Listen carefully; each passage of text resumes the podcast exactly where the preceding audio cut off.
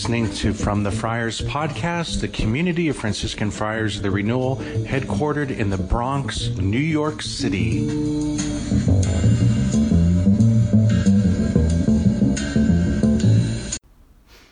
Brothers, may the Lord give you his peace. Amen. So we'll see if the homily turns out, we'll put it up on the podcast. If it doesn't, we won't. Okay. Um, brothers, um, God bless you. Today would have been the feast of St. Luke, had uh, not been Sunday, so we remember him. And um, today is World Mission Sunday. So it's the uh, Sunday where the church kind of takes up a second collection to help fund missions in um, like uh, places that need help and, and whatnot. And, um, and then there's like a big theme that uh, has come out for World Mission Sunday, and the Pope himself this year has this theme of the, what it, you know, fact that we're all called to a mission by virtue of our baptisms and whatnot. And then we have these readings, which are kind of wild, kind of makes the preacher a little nervous, to be honest, because the, the, um, the theme of the readings today definitely are talking about politics. Man, hot button issue, politics, especially in America right now, right? We're so close to November 3rd and the voting and everything, and, and uh, the whole topic of politics, what a mess, you know? And do we dare talk about it from the pulpit? And if so, how many careful distinctions you have to make uh, it, it, you, you, could easily make a mistake on this side or that side, or you know. So you can imagine a lot of priests, a lot of deacons, a lot of preachers like, well, maybe I'll uh, focus on something more spiritual or whatever, you know. But I'm going to try to rush in where angels fear to tread. Okay, brothers. So politics. Um, man, oh man, Isaiah 45. The secular Persian king Cyrus is called the Lord's anointed. It's a wild passage, you know, especially if you know the context of the times, that the Jews would uh, hear the prophet saying that a non Jew was somehow the Messiah, you know, the, the anointed one, God's chosen instrument. Now we know Cyrus was credited for letting the exiles come back to rebuild Jerusalem and the temple, and uh, but still, a pretty wild passage. You, you, know the context of kind of the mindset of the day that a non-Jewish, a, a person who does not belong to God's chosen people, could be this chosen instrument. So, um, to this day, I believe that the Jews have an honor they bestow on righteous Gentiles, right? Is it Schindler, I think, got that, you know, and people that had done, from their perspective, good and holy things, even though they weren't member of the, the uh, people of God. Okay. And then this incredibly tense passage in Matthew 22 where they're trying to trick Jesus, right? And, and this thing with paying the taxes to Caesar, and, and, this really famous passage where Jesus rises above the controversy and like checkmate on everybody, you know, whose image is on this coin, you know, uh, give to Caesar what is Caesar's and what is God uh, to what is God's. And um, I want to just comment comment this morning. It's kind of like the big theme for this homily is the word render. Render unto Caesar what is Caesar's, render unto God what is God. Um, I believe that this one word in Jesus' teaching this morning pulls the whole thing together. Um, to in, in the Greek, the word means to give to, give to, give to Caesar what is Caesar's, give to God what is God's, render, pay.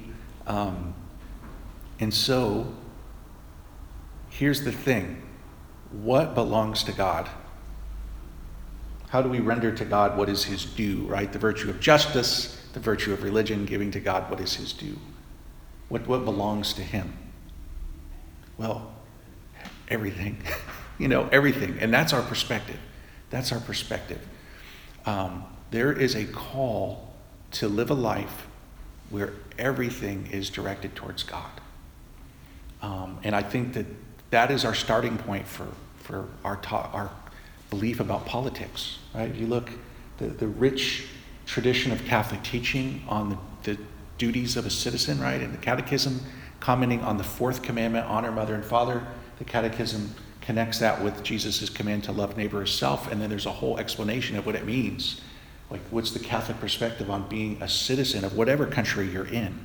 You know, it's, it's a kind of a Catholic approach to politics that, um, that even in the realm of politics, we have to always remember that God is sovereign over everybody and everything. That's our perspective. And so, uh, was it the words of Thomas More, great saint for today? You know, I'm the king's good servant, but God's first, you know.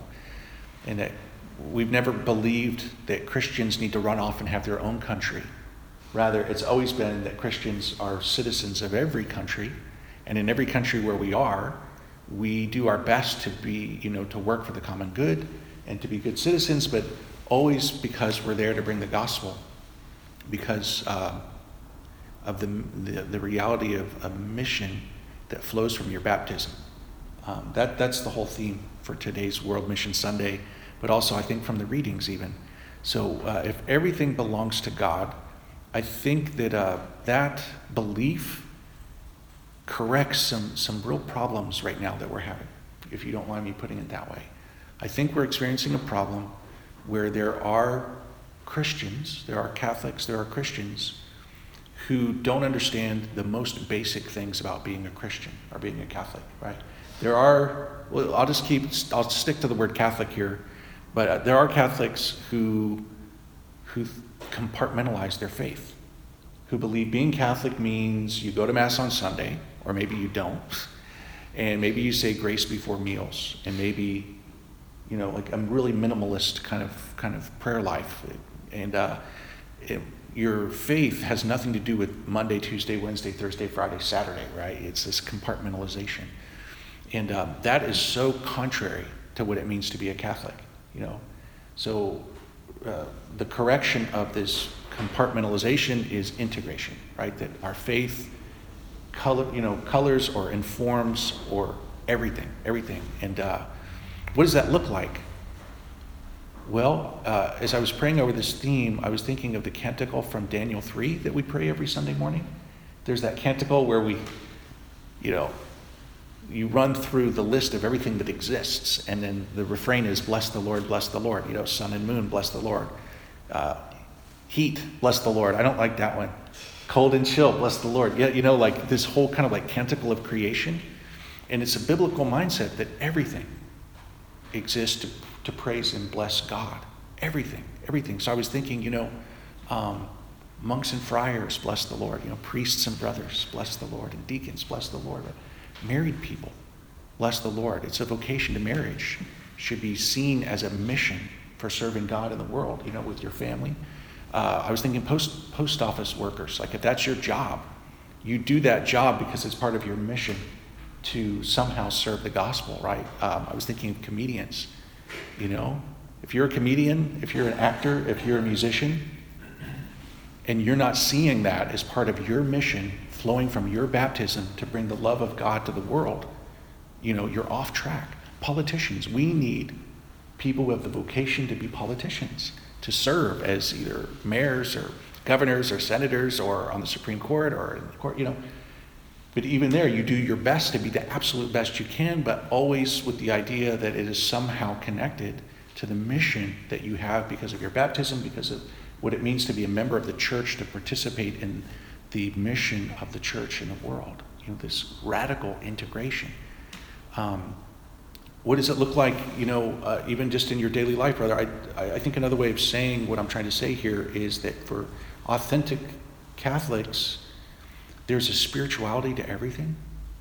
You know, like, so for example, if you're cleaning, you know, there's a spirituality there of, of cleaning, you know, of a participation in the restoration of all things in Christ. If you're cooking, you know, if you're fixing something, if you're taking care of the books, you know, um, everything can have a spirituality to it. Uh, everything can be an offering, and everything can be integrated into our faith life. You know, uh, I, I, often think we just have such a short time here on, in this life. We have such a short time, you know, and, and uh, it's such a danger to become distracted and to lose your sense of mission, lose your sense of like the purpose of why you're doing what you're doing. And I was thinking uh, a couple of interesting kind of prayer images. Like I think a lot of people, certainly secular people, but even like Catholics who are not integrated, you could almost imagine them as like uh, sitting in a really little um, sailboat that has no rudder and no sail. You know, that, that little boat just gets blown around right? From the waves and the wind, and there's no way to steer it, you know, and you just, and I think it's a danger for modern people just to allow themselves sometimes to just kind of be pushed and blown by life, you know, whether it be through, you know, media or entertainment or just, you know, circumstances with no sense of like what it means and how what I'm going through connects to what God is doing in my life, what He's calling me, you know? So I think when you realize that what it means to be baptized, what it means to be a member of the church, what it means to be a follower of Jesus, what it means to be a believer in God, there is a rudder and there is a sail. And yes, you go through things. Yes, there's waves. Yes, there's wind. But you're able to steer the boat in a direction, you know? And uh, I, I, had another image connected to this. If you've ever seen a little boat out on like a, a choppy ocean, uh, if you have the boat um, parallel to the waves, you'll easily capsize, right? You know, because you're like sideways and then the waves, whoa, and you capsize. But if you make the, the direction of the boat perpendicular to the incoming waves, you can you can navigate through the waves without capsizing. And um, for me, that's an image of like what our faith does for us in this crazy world. You know that we, we have a bearing of which way to direct, uh, point the boat. You know, as we go through life. Um, isn't that beautiful? You know, and so um, brothers, on this World Mission Sunday, on this day when we're really close to the elections, you know, we take a moment to pray to come back to the basics of Christianity that God has a plan for each one of us. You know, every day of your life is filled with God's will, with God's grace, with God's guidance, with a direction that, that can come from God if we're praying, if we're looking and seeking for that, if, if we're not compartmentalizing our faith, but we're, we're striving to integrate our faith into everything. Everything. Again, coming back to that canticle from Daniel 3, you know, like everything you know, bless the Lord, bless the Lord. It should be like this kind of ear candy that echoes in your brain all day long, you know.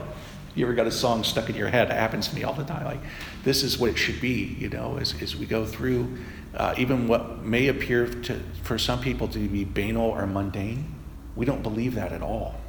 And uh, I think it, on that note, it's worth calling to mind that the two primary patron saints of the missions for the church is Francis Xavier, right, the great missionary, traveled around doing all kinds of amazing things, but also St. Therese, who never left the Carmel in, in the little town in France, you know. So she stands for us as an example of how important it is for everybody to have a very solid prayer life. And having a solid prayer life, you acquire the capacity to discern the movements of the Spirit in your daily life.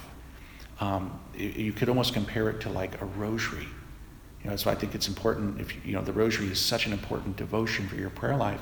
And if you think of what a rosary is, it's just a series of beads, right, that are all connected by a, a chain. And uh, I think the Catholic perspective is that your life is like that. If you can imagine, every bead is actually a day in your life. There is a chain that connects all of those beads, and that is the plan of God our Father for you, your mission, your purpose, your reason for being here. It all has to be centered in Christ, you know, completely and totally integrated, every aspect. Isn't that beautiful? You know, and I think, brothers, as we minister, especially when you're doing spiritual direction, when you're maybe giving a retreat conference as a friar, or even giving somebody counsel, I think it's important to reverence that reality in everyone we meet. You know, that this is a person who is, they're here because God actually wills them to be here, right? And that He has a plan for them, and that He loves them, and that He's calling them uh, when you start to believe that and you start to um, live from that belief, you let that belief inform how you move through your day. It's so powerful and beautiful. You know, it's so powerful and so beautiful.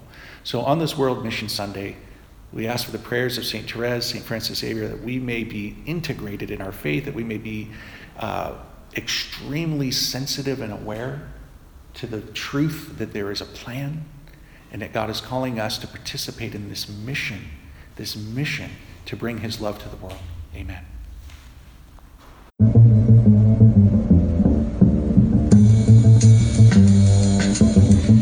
You've been listening to From the Friars podcast, the community of Franciscan Friars the Renewal. Please visit us at franciscanfriars.com or on social media, CFR underscore Franciscans.